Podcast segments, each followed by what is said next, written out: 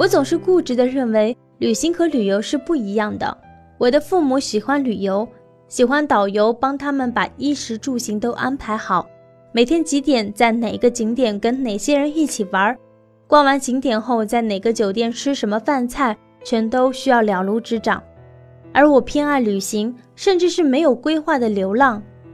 今天开心就出去逛逛，不开心就在旅店里喝茶看书。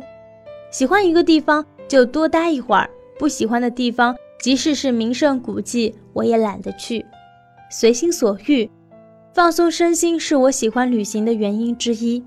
而另外一方面，我更喜欢旅行带给我的未知的精彩，即使是被困在旅途中。从亚东回拉萨的途中，我们的车连着撞了两次杆，车子前窗玻璃破了不说，还被警察罚了款。好不容易就要过日喀则的边防站，车里一个朋友的身份证落在亚东的小旅馆，大家只好把车停下，垂头丧气地窝在车里，等着好心的旅店老板找司机把身份证送过来。窗外是荒山野岭，什么都没有。忽然，我发现边防站的公厕旁边有个破烂的小茶馆，走着喝甜茶去。干等着也不是办法，还不如喝个甜茶晒晒太阳。车上其他人都还在继续的捏着，只有虎哥跟我直奔那家开在边防站公厕旁边的茶馆。小店老板正在午睡，被我们吵醒，只是一边伸着懒腰，一边帮我们做茶去。店里简陋的连个桌子都没有，虎哥。不知从哪儿弄来了两个破板凳，再摸出两个脏兮兮的杯子，看着我说：“走着，门外晒太阳去。”我跟着虎哥就蹲在公厕旁边的这家破烂小店前喝茶晒太阳。虎哥一边倒茶，一边语重心长地跟我说：“出来玩嘛，当然不会一直顺风顺水的，活在当下，随遇而安嘛。没错，既来之则安之。”我一边想，一边拿起茶杯就往嘴里倒，没想到老板弄错了，把甜茶做成了难以下咽的酥油茶。咦，我不是让他做甜茶吗？虎哥也不禁皱眉。没事儿，既买之则喝之。我闻着酥油茶，顺利喝下一杯。那便是我在西藏喝过的最好喝的酥油茶。旅途中有太多的不确定因素。我们能做的也只有接受并且享受这些不确定，活在当下，随遇而安。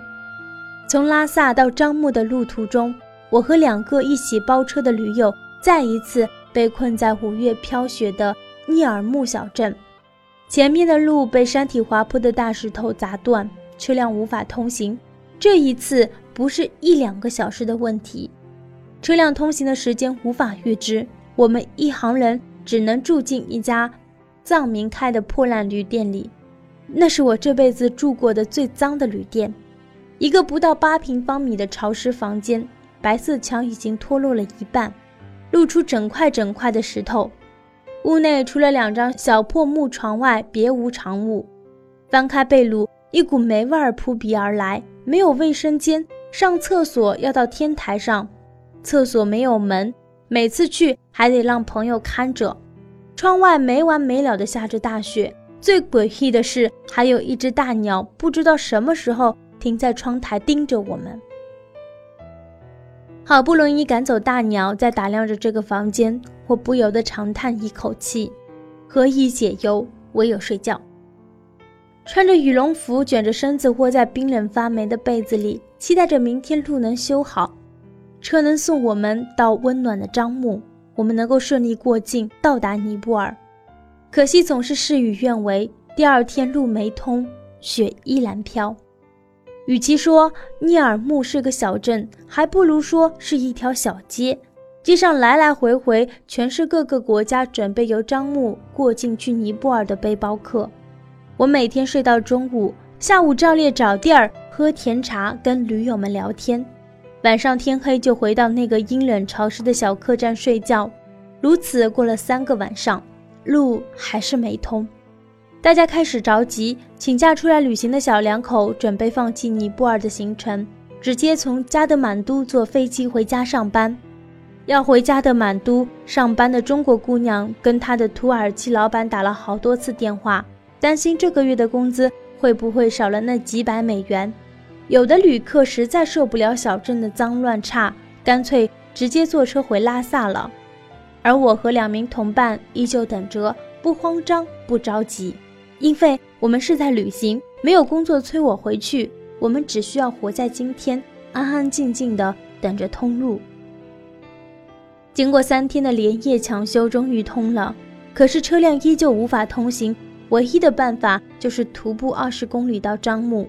我不得不背上四十五升的红色背包，跟着世界各族人民行走在喜马拉雅山林之中，翻山越岭，累得瘫坐在马路边，大口大口的喘气。吃干粮，喝山泉，一路走来的各个国家的背包客为我们打气加油。还有十公里就快到了。等到我终于一步一步走到樟木，瘫倒在旅社，还不忘跟朋友畅谈第二天要如何过境尼泊尔。不幸的消息又传来了：尼泊尔罢工严重，而且雪崩爆发，洪水已让三人丧命。去过尼泊尔的朋友打电话语重心长地劝我：“粉子，你还是回拉萨吧，命最重要。”可我已经习惯了这样的生活，活在当下，随遇而安，并且我深刻的感知，无论是生活还是旅行，从来不可能是一帆风顺的。我只能去顺应这样的艰难，苦中作乐，不回头的向前走。胜利的曙光迟早都会到来。尼泊尔在前方等着我，如同生活在前方嘲笑我，而我依旧享受着生活。